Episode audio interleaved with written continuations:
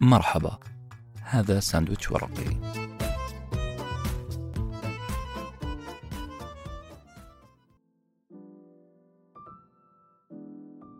كيف تقول لا بدون إحساس بالذنب؟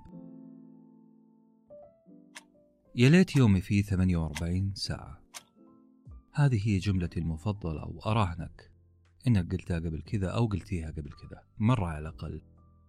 الجملة الأكثر تفضيلا عندي لما واحد يسألني وين الناس؟ لا شعوريا أقطب جبيني. وأعطي نظرة المرهق وأقول والله مشغول. المقصد إننا نعشق نشتكي من ضيق الوقت كثرة الالتزامات. هذا كلام ممتاز لكن أحب أقول لك وبكل صراحة وتجرد أنت السبب في مشكلتك هذه وأنت السبب. أنت تقدر توجد وقت كافي لنفسك بأن تكون أكثر صراحة. تقدر تتحكم في حياتك أكثر وتغلب خوفك من قول الكلمة الأهم في حياتك. لازم تقول الكلمة الأهم كلمة لا. لأنه إذا كانت كلمة نعم تفتح لك باب كلمة لا في المكان والزمان والأسلوب الصحيح حتفتح لك ألف باب. كتاب اليوم عنوانه يقول كيف تقول لا بدون شعور بالذنب أو بدون تأنيب ضمير. How to say no without feeling guilty. نعم إحنا نشعر بالذنب لما نقول لا. ما أحب أقول لا لأني ما أبغى أجرح الشخص اللي قدامي. ما أبغى أظهر بمظهر الأناني. ما أبغى أرد أحد خائب. ما أبغى أحد يكرهني. خذ كومة الافتراضات هذه وارميها من الشباك. لأنه قول كلمة لا لا يعني بالضرورة أنك شخص سيء أناني أو غير خدوم أبدا. أول خطوة تحتاج تعملها هو معرفة من وين جاك هذا الاعتقاد اعتقاد أنه كلمة لا هي كلمة سيئة أو اللي يقولها شخص سيء. هذا الاعتقاد بلغة أهل الكمبيوتر هو أمر رقمي قديم تم زرعه في نظام تشغيلك. بالأصح هي قناعة ترسخت مثلا من الوالدين من المجتمع من العائلة من المدرسة. من الطبيعي ومن المعقول ومن المفهوم جدا إننا في طفولتنا وعينا ضعيف. وكان غلط نقول لا لأهالينا لمدرسينا لأقربائنا الأكبر منا. طبيعي جدا ما نقول لا لأن عقولنا في تلك الفترة لم تنضج. لم تسعفنا عقليتنا وقدرتنا على اتخاذ القرار إننا نرد شخص بالغ عاقل ونقول له لا. هم أعرف بمصلحتنا هذا كلام سليم. الغير سليم إننا لازلنا نعيش لازلنا نلتصق في مرحلة الطفولة ونمتنع عن قول الكلمة الأهم كلمة لا. كتابنا اليوم خفيف وسريع القراءة مكون من 272 صفحة أو نقول ثلاثة ساعات استماع إذا كان كتاب صوتي. هذا الكتاب يقدم قواعد واضحة مباشرة وبلغة سهلة. الكتاب أقرب للتجربة الفريدة لك. أقول هذا لأنه من تجربة شخصية لي يساعدني أقول لا. حيخليك على الأقل صاحب ألف تكتيك. من خلالها تقدر ترد أي عرض أو طلب غير مناسب بأقل الأضرار لك وللشخص اللي طلبك. الكتاب لازم تعمل له عملية internalization أو تحويل هذه المفاهيم لأوامر في العقل الباطن عن طريق قراءته ومناقشته مع غيرك وتطبيق مدروس لهذه القواعد. ونبدأ بالقاعدة الأولى اللي تخليك تقدر تقول لا بدون تأنيب ضمير. رقم واحد.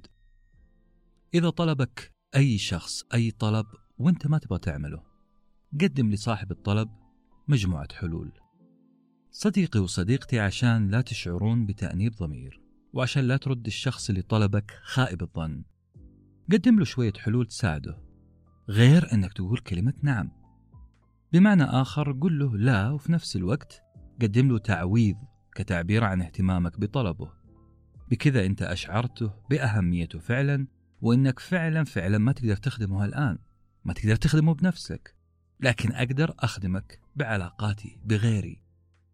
تقدر تقول له حاجة زي بصراحة جدولي ما يسمح أني أقرأ مقالك قبل موعد تسليمه. وقتك ضيق لكن أعرف لك موقع ممتاز يعطيك خطوة بخطوة طريقة تخليك تقيم مقالك. اقتراحك هذا لازم ما يكون تصريفة لازم ما يكون كذب.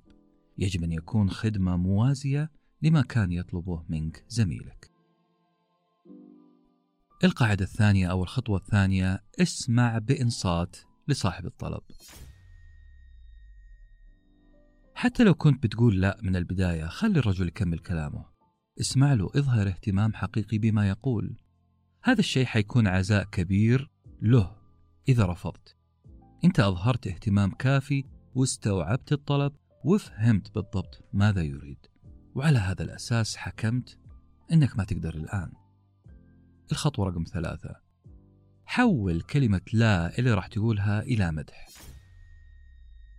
ببساطة تقدر تشكر الشخص اللي طلبك آه، أي طلب. اشكره على ثقته فيك. إنك تعتز بهذه الاستشارة. ممكن مثلا تستخدمها مع مندوبي المبيعات. وتقول حاجة زي رغم إنك عمرك ما اشتريت عن طريق التسويق الشخصي أو الهاتفي لكن أعجبتني مهاراتك في التسويق. كلامك ظريف كلامك مقنع. الكلمة الحلوة يا جماعة وجبر الخواطر ببلاش وما هي شيء صعب. رقم أربعة. لا تعتذر. لما تقول أنا آسف أو سامحني أو تبدأ تبرر أنت تعتقد إنها تجمل موقفك. لا العكس. آسف تنقال لما تعمل أنت شيء خطأ لكن كونك ما عندك وقت لهذه المهمة أو تلك فهذا مو خطأ. الطرف الآخر لازم يعرف إنك ما عملت غلط. خلي في بالك نصيحة لا تعتذر ما تعني أن تكون فظا. وأنتم أهل الأدب أنتم أهل الذوق ما يحتاج أقول أنه في خيط رفيع جدا بين لا تعتذر وبين خليك فظ. الخطوة الخامسة. قل لا أستطيع بدون ما تبدي أسباب ومبررات خاصة إذا كانت هذه المبررات من وحي الخيال. قول لا بدون تقرير مفصل من الحجج والبراهين. إحنا على بالنا انه كل ما كثرت مبرراتنا حيكون موقفنا أحسن. نعتقد ذلك. بالعكس كل ما بحثنا عن مبررات كل ما اختلقنا مبررات غير موجودة وبالأصح كل ما ألفنا أكثر وكذبنا أكثر. راح تتفاجأ أنه صديقك المهووس بحفظ الأرقام والتواريخ راح يصيد. إنك قاعد تألف عليه. راح يكتشف أنه كذبة عيد ميلاد ولدك مثلا غير حقيقية. لأنه حافظ بعد تواريخك الخاصة. قل لا بدون إبداء أي مبررات وهمية.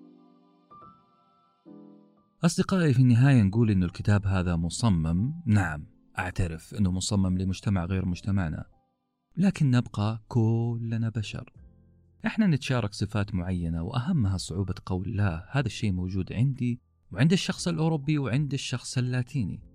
ومجتمعنا بالتحديد يصعب قول لا لأننا بحسب تصنيف المفكر المصري عبد الوهاب المسيري مجتمع تراحمي لا تعاقدي. علاقاتنا ببعض ما تحكمها بنود بل ترتكز أساسا على الرحمة والتعاون. إحنا نشيل بعضنا البعض وهذا الشيء جميل.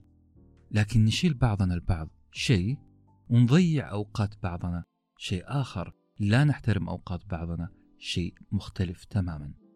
إحنا أحوج ناس لقول كلمة لا بالطريقة والمكان والزمان المناسب لأننا منفرطين تماما في الوقت.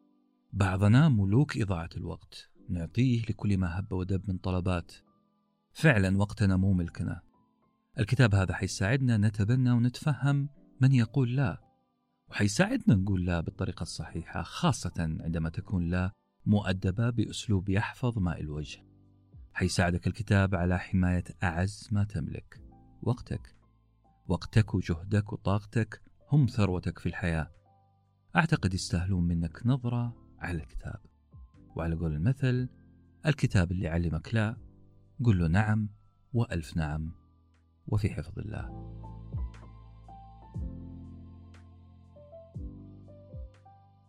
كنتم مع ساندويتش ورقي. وجبة معرفية نتشارك لذتها.